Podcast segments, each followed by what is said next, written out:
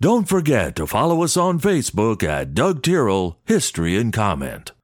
Hello, friends. I'm Doug Tyrrell. This is History and Comment for Thursday, January 26th, 2023. Halley's Comet is maybe the most famous and regular of the comets that are visible from Earth. In the year 66, the fifth recorded passage occurs, but is not named Halley's then.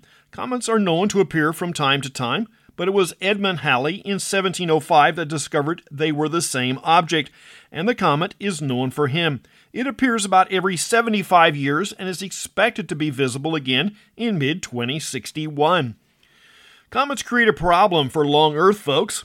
That they exist and are assumed to be made up of material when the universe was created strongly points to a very short period of time. Comets eventually burn up. Their lifetime is believed to be between 20 and 100,000 years. The other thought is new ones might migrate into the gravitational pull of our sun from further out in space, but that has not been observed. There was a lot of debate on the various symbols for the new United States. Things we take for granted today were hotly debated during the early days. Benjamin Franklin was unhappy with the eagle becoming the national bird. He preferred the turkey, calling the eagle a bird of bad moral character. He does not get his living honestly. I once remarked to a friend who's greatly enamored by eagles that a bald eagle is little more than a turkey vulture with a good PR firm. Congress calls for a U.S. Capitol Library in 1802. The original was largely destroyed during the War of 1812. Today it's known as the Library of Congress. Tennessee enacts the first prohibition law in the U.S. in 1838. Tennessee is one of three states where alcohol is banned officially. The entire state is dry by default, but counties may allow it. Moore County, Tennessee is one of the fully dry counties. Alcohol may not be sold there. Moore County is the home of Jack Daniels Distillery, and special exemptions have been made for tourists. President Lincoln issues General Order No. 1 in 1862, calling for a Union offensive. Commanding General George B. McClellan ignores it. Lincoln and McClellan did not get along. Lincoln felt his general was too slow persecuting the war, and McClellan felt Lincoln meddled in army matters too much. Both were right. Grant was the first general that Lincoln fully trusted and left alone, but Grant was aggressive, and Lincoln liked that. Grant and Sherman were both back in civilian life, having ended their military careers prior to the Civil War. Neither was interested in making a career or ruining it by a bad decision. Two World War II figures were born on this day Army General Douglas MacArthur in 1880, and Marc Mitscher, a naval admiral and pioneering naval aviator in 1887. Ground is broken for the Eiffel Tower in 1887. Gustave Eiffel was the architect and oversaw construction.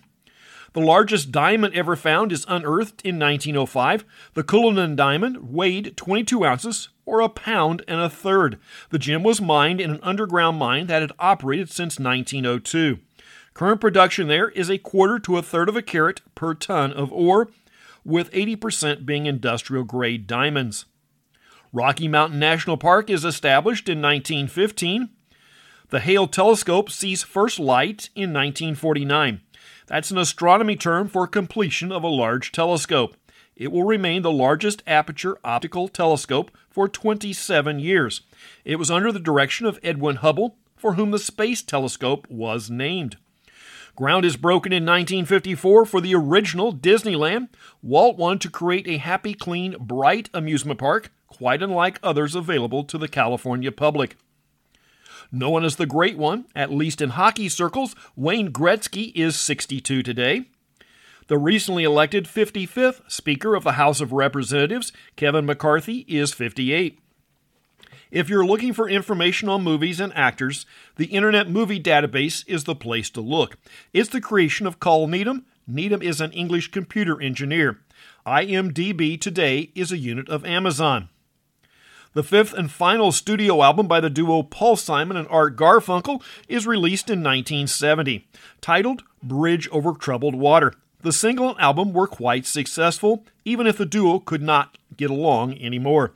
Much of the issue was Simon was the more creative and Garfunkel the singer and producer.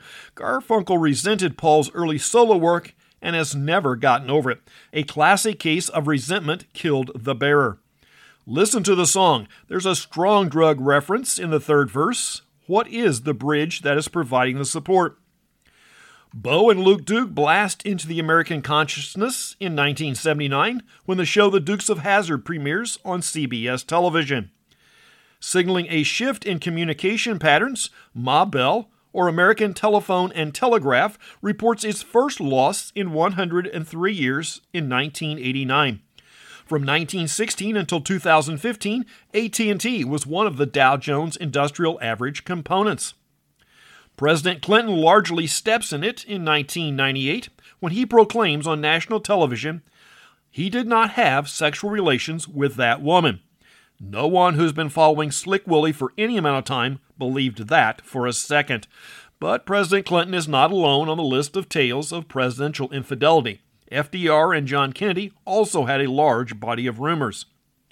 Hang on, folks, this last story is a wild ride. The Suleman octuplets are 14 years old today. They're the only surviving octuplets, that is eight, which I believe constitutes a litter. Their mom had undergone several cycles of in vitro fertilization treatments and had a total of six children. Each cycle had produced additional frozen embryos. Not wishing to have them destroyed, nor continuing paying for their maintenance, and under the questionable care of a physician, the remaining embryos were implanted in 2008 resulting in the birth of eight more children. Their father is not certain, as Miss Suleman utilized a sperm donor. Due to this and other cases, the fertility doctor lost his medical license. That's history and comment for the 26th day of January. I'm Doug Tyrrell. Now go do something worth remembering.